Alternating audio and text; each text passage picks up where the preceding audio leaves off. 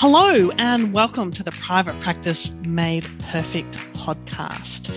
I'm Kathy Love. I started life as an OT, had a, an amazing, crazy private practice which I sold, and what I do now is help allied health business owners create a business that serves them the time, the money, the joy that they absolutely deserve. And this is where my idea for the podcast started. What I want to do is to capture how hard allied health business owners in Australia work to achieve their dreams, to support their teams, to create amazing outcomes for their clients. So sit back, beverage of choice, drive safely, walk carefully, however you're listening in, and I hope you absolutely enjoy.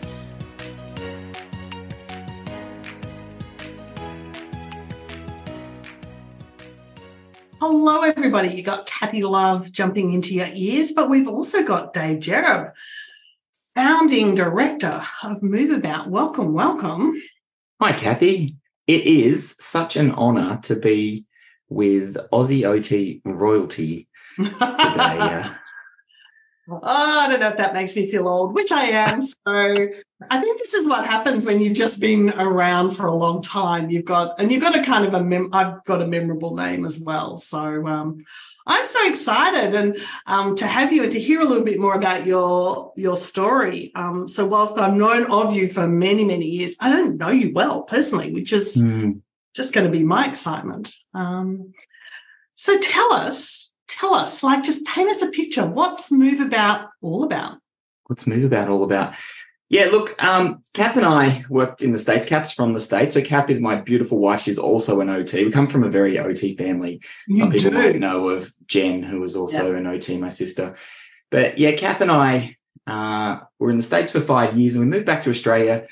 And when was that? When was that about? Uh, it's about 15, 16 years ago. Mm. And, um, you know, we, we felt like babies. I only had about five years experience and, uh, we weren't sure that we wanted to set up our own thing yet. Actually, we didn't want to set up our own thing. There was one person we wanted to work with and she was sort of a friend. And when we chatted to her, we mentioned that we might want to open our own thing one day, you know, maybe in five or 10 years time. And she said, Oh, that probably wouldn't feel good to me. Maybe we don't go ahead with it. Now, I think if we said we wanted to do it in a year, she'd probably take us if she could get a year. It's so hard to find OTs. But um, so we ended up working with some other people and um, for a little bit, and just it wasn't a good values fit. It was, uh, you know, if there's a story there, I think that is a pretty defining story, actually. Are you okay if I share that? Yeah, go for it. Yep. Yeah, it was, there were two occasions where I was doing an intake call and with your typical mums, of the kids that we see that, you know, both kids uh, had autism. And so these mums, I was chatting away to them and um, just giving them ideas and strategies, talking about sensation and talking about relationship and talking about all these things and sort of 20 minute calls. And the guy I was chatting to, um, oh, sorry, sorry, the guy I was working with said to me, look, it's too long. You got to just, you know, do enough to get them in and talk to them on their dollar. I was like, that did not really sit right with me. Um, fast forward to you know six months was basically all we could take, and then we decided to set up our own thing. But um, fast forward to setting up our own. Oh, sorry. Fast forward six weeks later. Six weeks later for one of the parents, and eight weeks later for the other one. They they turn up and they come to therapy, and so right, forty minutes for two clients. I actually think that's not bad business. Except the cool thing was both of those mums referred three other people to me yeah. before they'd even got in themselves. Yeah. Right. So 40 minutes got us eight clients. If you want to be tough on like do the business and and strategy. But like the thing is, we just realized that, you know, do good work and, and people will come. Live your vision and your values. By all means, know your numbers. You should know your numbers. That's yeah. the way you do it. But live your vision and values. And and so we set up Move About and we've really gone ahead with that. We did think it would just be us originally, and that changed within another six months. And so, yeah, we just want to create a place. 2008. 2008. Yeah, 2008. And six months later, we'd hired someone. A year later, we'd expanded. Four years later, we expanded again. But we, we just wanted to have a place that we could love what we do and surround ourselves with people who love what they do and just do that good work and make a difference in the lives of kids and families. Yeah. And so we've always had the motto. We've always had the the approach, but in the last sort of five years, we've we've put it into a phrase, which is we support the people who support the kids, and that really is our organizing principle, and that's our families, our team, and also our community. Yeah, yeah. So back to 2008, and you're these emerging business owners with a very clear entrepreneurial spirit. What did you think business was going to be like? Yeah, we thought it was going to be just the two of us. Um, yeah, me first, because Kath went back to uni. Yeah, and um, you know we we did work at a really great place in Chicago, so it was it was amazing. It was a multi-disc team. Um, Beth, our our employer, mm. was on faculty with ICDL at that stage, and then also Profectum. But um, it was just a really rich learning environment, and we had supervision every week. We had group case studies, one lunchtime every week. Probably very beautiful facilities. Probably beautiful facilities. Service yeah. models over there, from what I've seen. Yeah. I, I look. I will say that 15, 16 years ago, there was not a lot like it here mm. at that stage. I think there are places like it now. I think there yeah. really are. Um, and it was amazing. And then we sort of got here, and it was just me, you know, and it was quite lonely. And I suddenly was meant to be the expert and have all the answers, which was terrifying, right? Um, because I didn't. So, you know, Kath and I were very on the same page about this. We wanted to do the best work. So, you know, I was spending $600 a month on mentoring back then, which is probably like $1,500, maybe $2,000 a month these yeah. days. It was a lot. I got two OTs, a psychology and a, a speech therapy mentoring session because I missed the leadership in that previous team. What and I just though. Like that's what it takes. It is. Yeah. It is. and and that's what I try and share I think with some of the the younger OTs that I'm su- supporting and we're mentoring too when they come through the move about mentoring uh, when I'm chatting to people and they're like, "Oh, we don't have support," and it's like, well, that's cool. You know, you can, can find out your CIA. What can you can control? What can you influence? What do you need to accept? Yep. So if you can control it, get them to change it. You probably can't, but you could influence it. Maybe you can get some. Maybe you can get together and have a study group with the other OTs. Mm. Uh, but if you accept it, then what can you control? You can get some yourself, right? Particularly if you got this job and your boss is like stressed out paying the bills. And so they think the way they have to cut back on costs is by not providing support because they're paying you seven grades above the or what you should be or what they think you should be. If you like your job, but there's not that great support, get it yourself. Mm. I mean, that is what will save you too from burnout is yeah. being good at what you do. Yeah. Yeah, there is certainly a time when you've got to invest in yourself above and beyond whatever the organization may be saying or promising. Um, yeah, it's in, it's interesting the bit about the mentoring when I was working as a clinician, my mentors weren't actually OTs. mm. For quite some time, they were often psychiatrists or pediatricians or speech pathologists or psychologists. Or I used to um, just invite, yeah, I used to go and find people who I would work with for X number of months for really specific knowledge, but so often out of discipline, so often out of discipline. Absolutely. And it's funny, when I was in Chicago, the mental health professionals drove me batty. I love them and I love them doing their job, but then it was always like you'd have these discussions and I'd be like, ah, you know, sometimes they just, the kid likes the song London Bridge is falling down and it's not like symbolic of, you know, Freud said sometimes a cigar is just a cigar. Eh, but, eh, but then I got back to Australia and I'm like, oh my God, London Bridge is falling down. I like, I don't know what to do with this mental health piece when I'm all on my own. And so, yeah, I had to get mental health support. Yeah. Uh, yeah. Uh, because there were, you know, at that stage there weren't OTs in pediatrics that I had access to here that yeah. I felt were helping with that. You know, and I just I had great people that I could access back yeah. there. And speech is the same thing. If you're not pitching your language at the right level, you get it sometimes makes it really hard to do OT. Yeah, absolutely. So 2008 move about kind of put the shingle up and had a few years there. Share the story about sensibility and shifting to the Central mm. Coast a few years later, or eight years later. How did that happen? Yeah, well, again, I have to rewind just a little bit. So, okay. rewind. Kath and I, our first you know, our first baby was Move About, and we put off kids for a long time for Move About. So, you know, it was a big sacrifice of long days, hard work. And we got to that stage after about five or six years that we weren't working 12 hours a day, six days a week. And I was like, oh, we could breathe. And so, of course, now that we can breathe, there's a knock on the door. Or there's actually a phone call from the front office saying, hey, there's a guy in the waiting room wanting to chat to you. And it was a guy had come in and he was setting up a super clinic in Blacktown. He was a developer, but he was setting up one of these. Do you remember Julia Gillard Yeah. had the super clinics? Yeah. And I he said, oh, painted blue. Like, what was that? It's fizzled, didn't it? But um, he said, you know, I, I'm really impressed with what you guys are doing. I want to chat to you guys about running the pediatric floor. We're building this four or five story building next to this other building with a medical center. We want you to run the pediatric floor. We want you to get in the speech and and psychs and fill out the rooms. We'll give you a hundred and was it like 110, 120,000 dollars worth of fit out.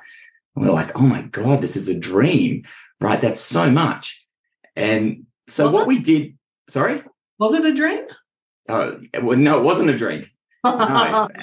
and and when we thought about it, it actually was a potential nightmare. But he was wonderful. Yeah. And we we took two or three weeks off work. We just said, guys, we really need to think about this because we'd sort of filled up the team. It was a good, solid team. And we went away and spent a couple of weeks. Um, we started with uh, sometimes you think you ought to do a trigger warning for this stuff. We started with what do we want on our tombstone? What do we want our legacy to be? Right. And then worked our way back because just because it's a good deal doesn't mean you should take it. Correct. And it was really good offer, but it just was going to take a lot. We would have had to have had, it, had at least another four or five OTs pretty quickly without losing anyone. And we were really honestly ready to have kids. And we went, thanks, but no thanks. I think we'll let it pass. You know, it's, it can, it can be a good offer and, and not the right time for us. So we put a lot of work into thinking, what could it, what would it look like? What could it look like? How would we want it to run? How, and we sort of treated it a lot like if we followed through, what would it look like? And and so we did all this work, and then we were pre- got pregnant um, with our our eldest, and a year later, fast forward a year later, we've got like a three month old, and on LinkedIn, Coralie Clifford, this amazing another OT royalty in Australia, owner of Sensibility on Central Coast, reached out to me and said, "Hey Dave, I'm wondering if you know, I, I know you're from." as a colleague from the courses, could could I give you a call about something? And then she called up and, and just basically said, you know, I'm heading to retirement. And I think she'd been practicing for 40 years or something. She's amazing. And she said, I really want someone I can trust to take over my practice and and continue on what we've created Yeah. and support the families support staff and all that sort of stuff. Will you consider it? And so Kath and I uh, jumped in, you know, well, we said, yeah, we'll consider it. And we sort of delayed it for a while and like, ah, can we really think about this? And then she followed us up and went, all right, let's, let's go meet with her. And, and so we jumped in the car and went to the Central Coast and we're driving into to visit her at her house in Glenning Valley. It was beautiful house. And, you know, we're driving down and um, we're close to the beach, but this is a really beautiful area with trees and very nature. And someone's watering their garden and waving to us as we drive Oh. past. There's a lemonade. Yeah, there was a kid with a lemonade stall. We're like, this Oh is my God. staged. What a setup. Um, and we met with them and they showed us the place and they showed us around the Central Coast. And we just went, you know what? I think the time's right. I think we should try. We've never lived by the beach. Kathy lived like in the middle of the USA, like so far from the beach in Wisconsin. I lived in Rich. I grew up in Richmond, which is nowhere near the beach. And we said, let's move to the beach. Um, and we did. And we we chatted to her and, and her amazing daughter Sally was the practice manager, and she's still our practice manager. So it's been seven years that she's been with Move About just uh, last week, I think, and seven years we've been. It became Sensibility. We took over Sensibility, and then it, we we changed it to Move About. But yeah, that's the story of how we got there. And yeah, I, I think Kath and I we we sort of feel like we're unofficial members of the the Clifford family as well now, and it, it's it's nice. It's nice that we've been able to continue the great work that that Coralie did. Yeah. And then later and more recently, you uh, set the sat nav for Warners Bay. Yeah, yeah. So that's a cool story too. I think um, we've had a lot of story journeys as a business thinking about how we're going to run things. You know, there's all the people stressing out about recruitment and retention and all this, all this stuff. And and we decided that look, there's one pathway that's typical in a pediatric practice for a therapist. You're a newbie, you're an intermediate, you're a team leader, you're a manager, you're an owner. If someone's ahead of you on the run, you've got to wait your turn or you've got to go somewhere else. I'm, yeah. I'm sure we lost stacks and stacks of people because yeah. we had that one pathway. Here's the pathway. And so um, we decided we wanted to create pathways. We wanted to talk about pathways. And so we had this big discussion with our team at one of our team retreats about what are the all the potential pathways. We've got this amazing screenshot of this whiteboard with like 50 pathways yeah. we came up with, you know, and we openly talked about there's a family pathway. You know, people take a break and have kids and then they come back. And, and that led to us putting in maternity leave. Uh, I wanted to openly talk about a travel pathway. I think we lost people because they were going to go traveling for a few months. We've year. got we've got a therapist leaving us at the end of the year for some traveling, and uh, another therapist has told us they're traveling next September. So the therapist leaving in November was going to go for a year, but now she's worked out that she's going to come back by September to take over the caseload for the therapist who's leaving in September. And, and so that's really cool that now we're talking about pathways. We talk, we call it intrapreneurship that the team look after the business. Yeah. Getting back to your question, uh, it's really a, a uh, ownership pathway. So Kim is one of my favorite humans in the world. She worked for us for six years at our Bella Vista practice from a new grad and then needed to get out of her shoebox apartment in, in Parramatta and leave the city. And she moved to Newcastle. And so we lost her. But then we, a couple of years later, opened up Central Coast. and then she had a baby and, and I invited her to come back and be a team leader at the Central Coast practice and then a manager. And so we've had about 11 years out of the last 14 or 15 together with Kim. And uh, a year ago, I was like, oh, her daughter was going to kindergarten in 2023. And I, I just openly said to her, You're probably not going to want to travel an hour each way to get to work once she's in kindy, are you? And she said, Probably not. I said, What do you think if we do something together? Because I really didn't want more than two, that if I lost the manager, I had to jump in and do it on my own, you know, or, or that we had to do it on our own. Um, so I, yeah, I, I said to her, well, how would you like to do it? So that then she could be the key person at that Warners Bay Clinic. Fantastic. You've used one of my all time favorite words, intrapreneurship. And I don't hear it very often. And it's a principle that I absolutely love and um, is a, we applied in our own own business um, as well. And a surprising number of our Nacre consulting team have got a side hustle or some of our suppliers have come in as team and then gone out as suppliers and built their own businesses and the like as well. What what does it mean to you though? Mm-hmm. Yeah, so I mean, I think starting from entrepreneur, Kath and I are the entrepreneurs. We took all the risk. We still take all the risk. Yeah. And if there's some profit, we get we get some of the profit. And so that's the entrepreneur. For us, an intrapreneur is someone that treats the business like their own. Yeah, We've always had people that are very passionate about what we do at Move About, and we have a really strong culture, a really caring team that has each other's back. And if I'm honest, there was a time that I used to say, if you want to be the best, come work for us. If you want to get paid the best, you got to go somewhere else. And we sort of openly talked about that because we had the best support, the best resources. We really invested in that stuff that there's not a whole lot left over but I just one at one stage I just looked at the team. I went, "That sucks," because mm. you are the best. I bring my own kids to you guys. Let's talk about this. Can we pay the best, support the best? Uh, so yeah, can, can we support the best, have the best resources, and pay the best? Yeah. How is that possible? How do we compete with other people? And there's one way, and that's to have the best run business where we don't lose people. I think there's another story there in terms of adding up the dollars of what it costs to lose and replace someone. But I think we have really good ability to, to keep amazing people. And we have people that are really invested in the clinic. And so we call those intrapreneurs and we ended up coming up with an intrapreneurship agreement that people sort of chatted to each other and they took responsibility and they they do things to grow the practice so after a year, we actually do that with them and then they become part of a profit sharing framework as well. So we share about 20% of our profits with our team. So we'll never pay the highest base salary. Mm-hmm. But I believe after a year, people can earn the most with us through KPI bonuses and intrapreneurship bonuses and yeah. other things as well.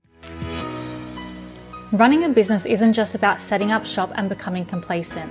It's about showing up for ourselves and our clients with a commitment to continuous improvement. We have to be honest with ourselves about where we're at and where we're going. That means identifying strengths and weaknesses so we can improve. After all, if we're remaining stagnant, how can we scale and build the business and life of our dreams? That's where the Nacre Consulting Allied Health Biz Quiz comes in. We're not talking horoscopes and Pulshope here. This questionnaire is the perfect starting point for you to begin identifying your strengths, needs, and blind spots as an allied health business owner. The process is simple. Answer the 14 questions and we'll send you a personalized report that includes actionable steps for you to start taking your business to the next level. Ready to take your business into your own hands? Take the Nacre Consulting Allied Health Biz Quiz today it's not unusual for me to be in conversation with allied health business owners who have a huge amount of fear that their employees, that their clinicians are going to take all the IP and take the referrers and take the clients and waltz off into the sunset and set up their own their own business. Mm. What do you hmm. reckon? Yeah. Yeah, been there. Well, you know I, what? I've actually I've not particularly worried about that with my team members, to be honest but I have been quite protective of what we have mm. from other businesses. You know, had this scarcity of we're going to be the best and have the best support so that people want to work for us and not for them and that competitive thing. yeah. And and something clicked with that too. You know, COVID was a lot of good came from the thinking time and the disorganization before reorganization of that whole process. And you know, we just made a decision. We're going to move from scarcity to this infinite game concept because we really, we did a few things. We really worked with our team around getting absolute clarity in the wording of our vision and our mission and getting absolute clarity in our values. And like, I just had to be honest with myself. If I want a world where all kids, regardless of their differences, can have meaningful lives and be valued and valuable members of their community, I can't do it alone. And I can't do it just with my team and just our caseloads and I can't, you know, I'm never going to have this monopoly over the whole world that I can control the world and help all kids. I need to help people at other practices. I need to support the people who support the kids who will never work for me if I want that vision. And, you know, it, it's funny the, the, once you let go of that, it's contagious and people want to work with you and, um, you just, it feels right. It, and it was sort of back to the roots, right? Back to that initial story I told you where it's like, you know, know your numbers, but know your vision and values. That's what's going to lead to success as well. It's sort of sounding very much about the law of attraction as well. I guess my sisters are really into the law of attraction, so I have this mm. little bit of a, a twist on the law of attraction thing. But it is, you're right. It's a, it's a, it's an abundant mindset, right? Yeah. And, but it's not even about like it's just it's this being service focused. It's it's just wanting to. It's meaning. It's very OT, right? It's meaningful occupation loving what you do and and it's it, that's rooted within our values. We want to make a difference. We make a difference. We're in it to make a difference. We're always learning. We're connection driven and we're playful and we live those and we remind each other of those. And you know what? I love going to work and our team love going to work. I've had people say they get sick and they have to have a few days off work and like i'm so glad to be back. So cool to be at a place where people love to be there. Yeah yeah. Let's um bounce from that into um, early career burnout. Mm-hmm because it's sort of the flip side, but it's something that I'm sure we're both, well, I know I'm certainly seeing it and hearing it as well. So I guess setting the context is that many graduates coming through last year and this year have had that COVID impact on their undergrad experience as well they may be coming into a range of businesses that are, have variable support and um, investment in them as, as well. What do you think's going on across the industry for these mm. early career clinicians? I have a few thoughts. I have a few thoughts that I haven't heard spoken about. All right, um, you're going to speak about them. I'm going to speak about them. Yeah, I um, you know, a lot of people are talking about oh, toxic workplaces and big case, and those things are real in a lot of places. There are yeah. there are gross places. Um, what I do say to people is actually you have amazing control. You know, there's short supply of OTs. and high demand. So you actually have control. So there's no point sort of complaining about that. Just find a better job. Um, and, and there's ways to do it. And we can actually talk. One thing I think people need to invest in themselves a little bit. You know, you have four years of uni where you earn nothing and you live on like a shoestring or whatever they say. And, and then you get to work and, and I say to people, take a week off before you go for a job hunt and go, go ask to observe at five or 10 different practices. Like invest in yourself and make sure that you're not moving from one crap job to another crap job. But so, yeah, there's toxic workplaces, there's big caseloads, and, and caseloads are different to KPIs. I try and help people understand that too. So we mostly treat hourly, weekly. So if you've got 23 as a new grad, that's 23 kids in your head. If you're doing half hour fortnightly, you've got 92 kids in your head and 92 reports and 92 lots of paperwork. So knowing that difference between uh, caseloads and KPIs is different. And for business owners to know that when they're talking too, that they're not saying the same thing just because they say 23 KPIs is or 24 or 25 or whatever it is. But and, and a lot of people like to talk about, oh, you got to fill your cup. You know, it's all about filling your cup and taking care of yourself. And I don't mean to, I, I do get into this voice. I've got to kick, figure out how to kick that voice when I say it because it really bugs me, I guess, because in my brain, I think their brains are actually hearing your cup's empty, your cup's empty, your cup's empty. Or broken. And, or, broken. Yeah. What would you even know? Yep.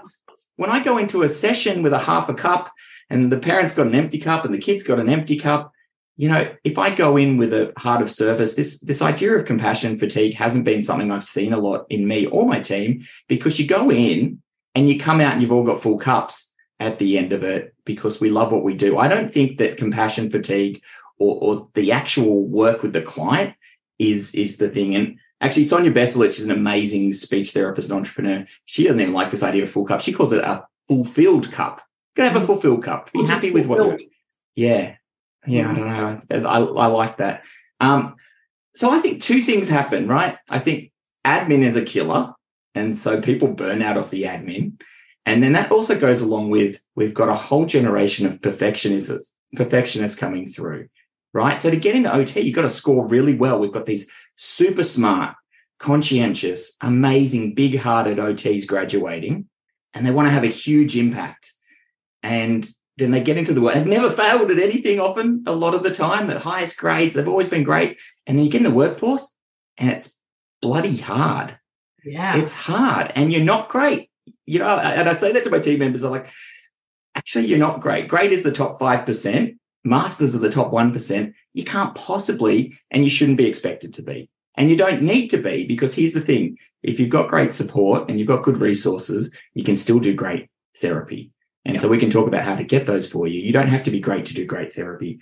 But so that perfectionism piece, and that I don't know if you've ever, um, Seth Godin is a, a, marketing guru, and he has a, a very short book called The Dip. And I read that as an hour and a half listen on Audible, actually. And I had just been looking at the conscious competence matrix. Um, and my brain just put these two things together. So, and, and this is something that I think it, I see two specific times that people hit a wall in their early career. So you start your career and it's new and exciting, right? You're in this unconscious incompetence. You don't know what you don't know. And then you realize, oh my God, there is so, so much I don't know. Right. And so that's a that's an early burnout breaking point. And just that questioning of, well, what on earth have I been learning in the last four years? Yeah, exactly. Yeah. And, and I think a lot of people are taught, oh, look, if it feels hard, if it doesn't feel good, if you don't love it, maybe it's not for you. You should try something else. I've just done four years and, and, and it feels hard and, and, they're taught to find something else. But so it's new and exciting. You don't know what you don't know. Then you realize how much you don't know. You have this conscious incompetence and that's really hard. So you do, they need a lot of support to get through that. And they need to know that there is support there and connection and a whole bunch of different things. And then you get conscious competence. And so that's when you know what you need to know. And I see that as actually a, a really another key point where people burn out because you have this idea that once you know what you need to do, it's going to feel easy, right? Except when you know it, but you still have to think about it, mm-hmm. it's exhausting. So they're like, now I know it, but I'm still exhausted at the end of the day. I still feel like I have an empty cup. And and so that's another point where they break out, where they drop out. And it's not until you get to that sense of unconscious competence where you can do some of your job without thinking about every step that you start to feel alive and then get to that reflective competence. And those two zones are where you feel flow and that's when it's energizing. When you when you're good at what you do it's energizing. I'd much rather see six kids in a day than be doing paperwork to be honest. Um, but yeah that's energizing. I think it's really hard when you have to think about it and it's hard to be for something to be hard but once you get through that it's exciting yeah. There's quite a bit of talk also um, around the place about resilience as well. Mm. And um, what that looks like, and what different people need at different times, and where on earth do allied health businesses find that, and particularly um, if the allied health business owner themselves is not feeling particularly energized or focused or resilient as as well. What are your thoughts on resilience? I mean, it goes along with it. And I do think that I think sometimes I'm going to be honest and say that's a cop out from the business owner's perspective. I think we haven't been innovative and worked out how to, like, this is the hand we're dealt, right? Yep. We've got these amazing humans that want to change the world, uh, but they don't know how to fail and pick themselves up. Mm-hmm. Uh, you know, there's there's a fragility there sometimes, but there's also a real strength. And so, this is the game we're in, you want to own a business, you need to be able to yeah. support the people who support the kids, right? And um, although one thing I, I made a big shift in is that supporting the people who support the kids is not taking care of people. It's not babying people and making it easy. We we had this amazing, amazing, amazing story where we had a group, and, and the hardest part actually for a lot of our therapists is when they hit 19 or 20 clients. 23 onwards is fine because you, are used to your kids, it's the same kids and that sort of piece, but they were sort of a bit overwhelmed. And um, we just moved Soph, who's an amazing therapist, had been with me for five years on the Central Coast. She moved into the manager role at a Bella Vista practice. And we had an intensives coming up and um, she'd started for a few weeks and then went away for five weeks, which had been planned for 12 months, but we wanted them to have some time with her. They hadn't had a manager for a little while besides me. Um, and so then I came in, I'm like, all right, let's let's do a great job for Sophie while we're away. And and so we filled them up for intensives and they were quite a lot fuller than they would normally expect because we normally would ask them to see 24 plus an assessment a fortnight, uh, 24 a week plus assessment a fortnight. But there's no assessment. So it's like, let's let's see about 27 kids. We're seeing intensives. We've got kids coming in five days. So you're really only seeing like 10 different kids. There's less case management. And so they were a little bit sort of starstruck by that and a bit worried, but they had groups going and other things. And they smashed it and they loved it and they looked so good, so alive. These kids were making changes within one within one week. They were able to work together in these groups and connect and feel part of something. And I looked at them on the Friday of the second week and I'm just like looking at them laughing and chatting. And I'm like, you guys kicked some serious goals. You looked amazing. And and the penny dropped, right? Previously I had been trying to make life as easy as possible and handling with kit gloves. And instead, I moved to um, this is hard and you can do it, which is a phrase I got from Colleen Hacker from the sensory gym. She was my third year place, fourth year, third year placement supervisor, and I've kept it with me. This is hard and you can do it. And they did it, right? And then they could feel it in themselves. I did it. Yep. Um, I don't know if I answered your question. Yeah, I don't even know what the question was. The question was about resilience. I think I think they have it within them. I think that it's until you fail that you know what you're capable of. You know, I failed more than most people have tried. And I try and tell my team fail, fail lots. You can fail always fast. repair, fail fast and learn, yep. fall seven, rise eight. But they have permission to fail and move about. And there's no shame. There's no, we don't mm. pick on people. We we have their back and we repair when things go wrong and we move forward. And and it's our job. I guess that's the the end of the story is that's the business that we're in and the business is supporting people to be strong great humans. Yeah. Change the world one session at a time. So you've mm-hmm. currently got a team of 25 ots and six customer service experts. What does your team do beautifully? That's a good question. I, I mean they do so much beautifully. I think they connect beautifully. I think they care beautifully. I think the my favorite thing that I hear again and again from families is um, families will often say, I just think it's amazing that when I arrive, every team member, every single team member knows my, my child and greets us by name, right? So we, we do relationship really well. We are connection driven. And, and we really care and we really focus on supporting the people who are supporting the kids. That's we really are very focused on helping the families and the teachers and, and people help kids in their life. So we do have this great sensory space and um, people who don't have what we are pick on us and, and say, oh, they're the sensory clinic. But no, we're bottom to top. Our goals are super functional. Our treatment is education, consultation, and direct treatment. So the direct treatment is part of the puzzle. And we like to have the parent in there as part of that because the goal of OT is not to be good at OT. The goal is to be good at life. Actually, I just did a post on Instagram this week that said, We are not mechanics, right? We don't fix kids. People don't drop off their kids to be fixed. Um, we support them to be successful and happy in their everyday life. So, connection, relationship, and, and supporting families, I think, are what we do best. And, and supporting each other, having each other's back. If someone hears something in a session, people people will pop their head in and say, Hey, you need a hand. Yeah. What would your team say about you? my team the positive things or the negative things, Kathy? Well, you can choose. You can self-select. I, I think my team would say, um, I know that they all appreciate the way Kathy and I run MoveAbout and that we are we we practice supporting the people who support the kids, that we we have their back 100%. I think they would also say Dave is like, you know, chasing every shiny object and it's very hard to um, to nail him down to to get a sentence out sometimes. So that is something that I do work on. Mm. Is that I, I, do have a lot of things on my mind, and so uh, I try and meet with people with nothing else open or on, or because I'm I'm undiagnosed. But and I, I sort of hate when people do this, but I truly would have no problems getting an ADHD yeah. diagnosis, and I've created a life that supports that. That I don't need to to get that, and a great team that supports that. Um, but yeah, I, I, think that that's probably my. I, I, have trouble staying on task and I go on tangents. You might have felt a bit of that today, Kath. Oh, good. Like the 25 tabs that we both closed down to get some bandwidth. Correct. Where is MoveAbout likely to be heading in the next couple of years? You don't need to, you know, share all the all the secrets, but what have you kind of got in mind? I mean, I have no problem sharing secrets. I, I have no problems. I'm, I'm happy to help anyone who's running a business and just give away what I have. I just want kids to have great lives. So, and, cream rises, by the way, yeah, yeah. Kathy. So it, it's really, it's no threat to me.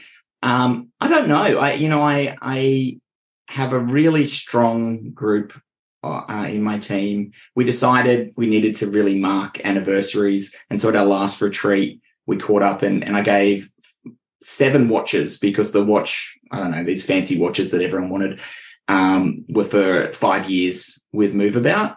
And, and so that was really cool. We've got more now since then. So, uh, you know, I'm excited to see where the team takes it. Like, I can't, I have so many things on my someday maybe list that now with intrapreneurship I have some really amazing minds that work for me that want to take things in different directions. So we've got a group that's working on our um, supportive steps program, which is how do we support people who are stuck on a waiting list? How do we give them activities and videos and, and ways to help them? Um, yeah. We're looking for a program for people who can't afford services on a path towards, I think, one day maybe having a not for profit element. We have a lot of team members who are interested in. Mm-hmm. Um, in populations that that don't have uh, all the resources that we have as well.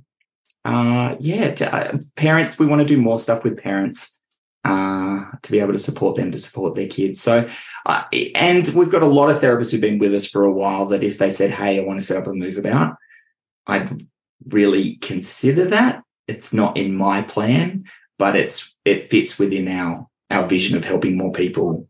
If they're going to take the lead, I certainly will support them. Yeah. So good to hear your story and your passion. Just mm. uh, absolutely amazing. You've uh, got the last couple of minutes. What would you like allied health business owners to be thinking about?